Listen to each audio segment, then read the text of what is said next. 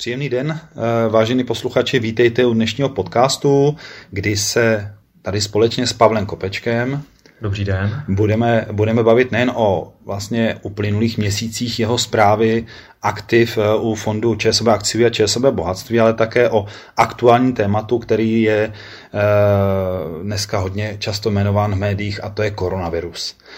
Nicméně, než se k tomuto vážnému tématu dostaneme, možná eh, ještě eh, krátkosti odbočím právě k těm fondům ČSOB akciví a bohatství, protože ty fondy nás opravdu v minulém roce potěšily, přece jenom výnos na akciových fondech přes 30% to už opravdu potěší, myslím si, že i zarputile od, odpůrce. Nicméně, eh, jak vlastně ta zpráva těch prostředků, vůbec jak ten vývoj těch akcí pokračoval teď ten první měsíc roku 2020. Tak eh, jak si říkal Honzo, eh, ten začátek eh, byl dobrý, ale zasáhla do toho právě ta událost kolem, kolem toho koronaviru, který v Číně tak nějak se začal šířit trošku rychleji, než asi možná oni sami počítali. Nicméně my tomu přistupujeme o to, že jde o nějakou krátkodobou záležitost. Obecně na, na chřipku celosvětově umírají každý, každou tu sezónu 100 tisíce lidí, takže, mm. takže tady se bavíme o stovkách případů a, tomuto problému je věnována velká mediální pozornost. Mm. Zároveň ta reakce v Číně, kde, která vede k tomu, že dochází k uzavírání institucí, továren a tak dále, tak bude mít nějaký určitě reálný i dopad, ale přesto považujeme tuto, tuto událost za relativně krátkodobou a si myslím, že po uplynutí nějakého toho čtvrtletí uvidíme, že pokračuje ten vývoj ve světě dál, tak eh, jako předtím. A i tak se v těch fondech na to připravujeme. Mm-hmm. Takže po tom období, kdy v médiích hodně zněl Trump, eh, pak byl Brexit, tak teď aktuální téma je teda koronavirus. A jakých sektorů nebo jakých regionů se investičně tato problematika nejvíce dotýká?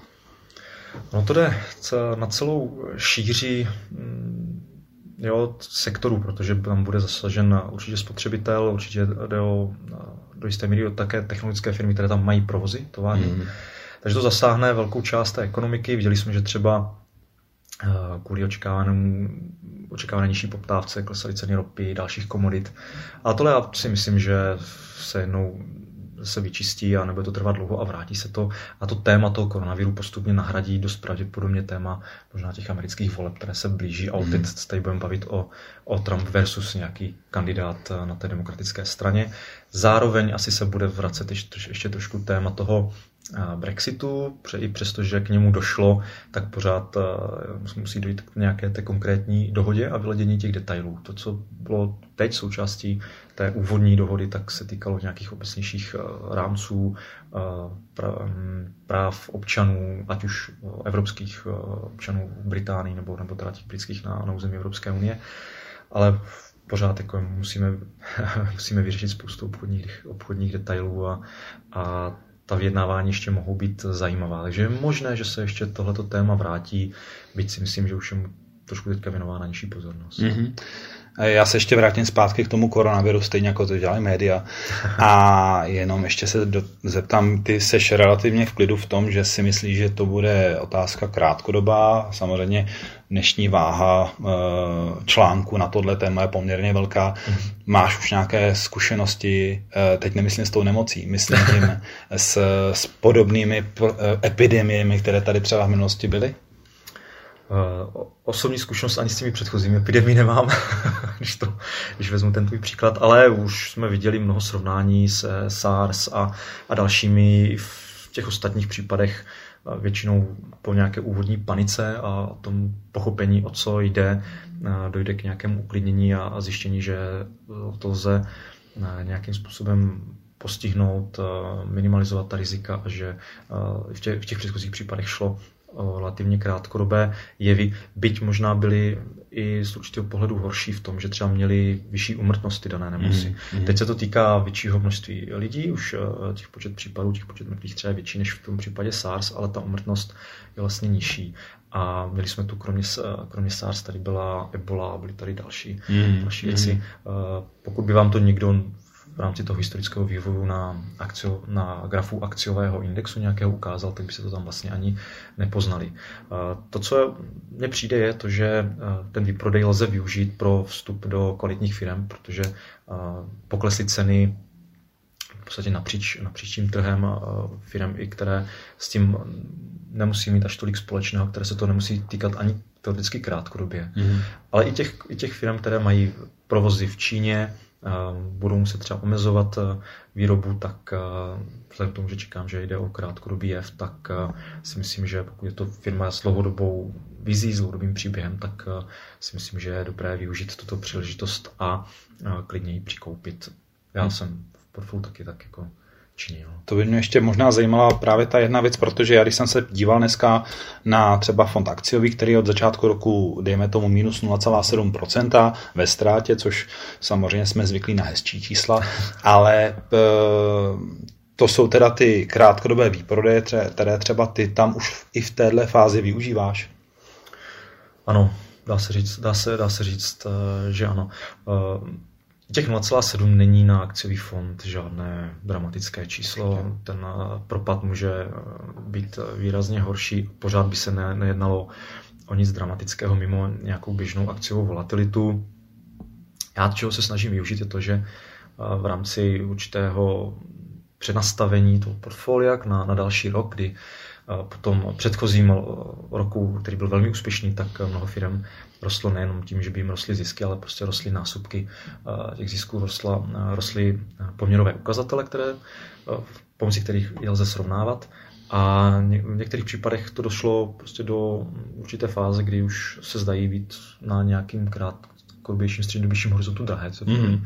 Takže jsem se rozhodl třeba tam vzít zisky a, a naopak díky tomu, že tady přišla tahle ta panika kolem kolem eh, toho koronaviru se mohl zainvestovat do jiných firm levní vlastně ze slevou a, a využít toho. Eh, myslím si, že během tohoto roku může přijít eh, mnoho podobných věcí, které se nemusí týkat zdraví, ale, ale ještě, ještě přijde, určitě ta volatilita během roku bývá často vyšší, takže já se snažím využívat těch, těch příležitostí, tak jak přicházejí. A jaké firmy si odprodával anebo nakupoval, navyšoval ty podíly? Eh, já jsem třeba uprodával část eh, Avastu, kde je to náhodou vyšlo i tím, že, že jsem ho uprodával těsně předtím, než se tam objevily ty zprávy o prodeji eh, těch uživatelských dat, nebo respektive o tom, že ta data, která Avast prodává, o čem se vidělo, že, mm. že, že prodává, tak že lze rozklíčovat na jednotlivé uživatele, což byla vlastně relativně překvapivá zpráva, protože v Avastu většinou upozorňuje na to, že jde o anonymní data, anonymizovaná. Mm. Takže to se mi to se náhodou podařilo těsně předtím část, část té pozice třeba prodat, ale prodával jsem třeba i akcie Danaheru, což je, což je firma, která je průmyslová ve zdravotnictví obchoduje, stala se docela dražší. Mm-hmm. Měl jsem tam potom Intercontinental Exchange, který má na starosti některé burzy v Americe. Opět šlo o to, že, že násobky zisků narostly. Našlo by se dál dalších mm-hmm. jako několik men. Tam, kde jsem naopak třeba zainvestovával, tak jsem se díval opět na technologické firmy, které právě díky, díky tomu nebo kvůli té panice mohly být levnější a jsem, to jsem využil a překoupil jsem. Může se jednat o čipy, může se jednat o softwarové firmy. Mm-hmm, výborně. A ještě poslední otázka na závěr. My jsme vlastně trošku nastínili nějakou budoucí investiční strategii, ale obecně, jak ty teď vidíš to následující období, nebo jestli jsou nějaké změny, třeba, které třeba aktuálně provádíš, ať je to v bohatství nebo v tom akciovém fondu? Mm-hmm. Uh, ta strategie jako taková se nemění. Ta strategie by už z definice neměla být až tak často mm-hmm. uh, měněná. Uh, to zůstává stejné. To, co já jsem dělal a už jsem, a už jsem i nastínil, je to, že některé firmy se mohou zdát krátkodobě drahé, tak jsem nakoupil ty, které se mi zdají relativně levnější. Nicméně technologický sektor zůstává tím nejvíce zastoupený. Myslím si, že technologie, nebo ta doba, která tu je, ta doba technologická a, a je to to gro, kde se v příští možná celé té dekádě minimálně budeme ještě pohybovat a které ty firmy budou ukazovat asi nejlepší výkonnost možná jo, s nějakými přestávkami, řekněme. Mm-hmm. Uh, takže to se, to se nemění. Likvidita na trhu zůstává pořád velká, že by centrální banky naznačovaly nějaké, nějaké utahování, se úplně říct také nedá. nějaké přesčivé indikátory mm-hmm. ukazují už také mírné zlepšení od, od nějakých obav, které se objevovaly během toho minulého roku, mm. zda přijde recese, jak velká, se ukazuje, že ty obavy se zatím moc nepotvrzují.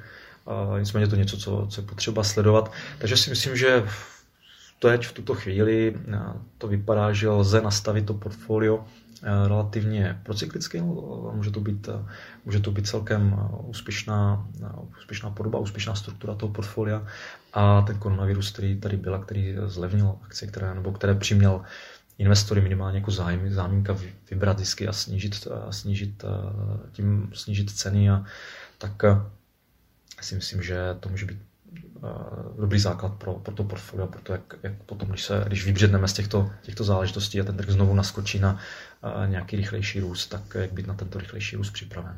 Výborně. Pavle, moc ti děkuji za tvůj čas, a za informace. Mnoho se stalo, děkuji za pozvání. A já přeju posluchačům příjemný den a mnoho pracovních i osobních úspěchů.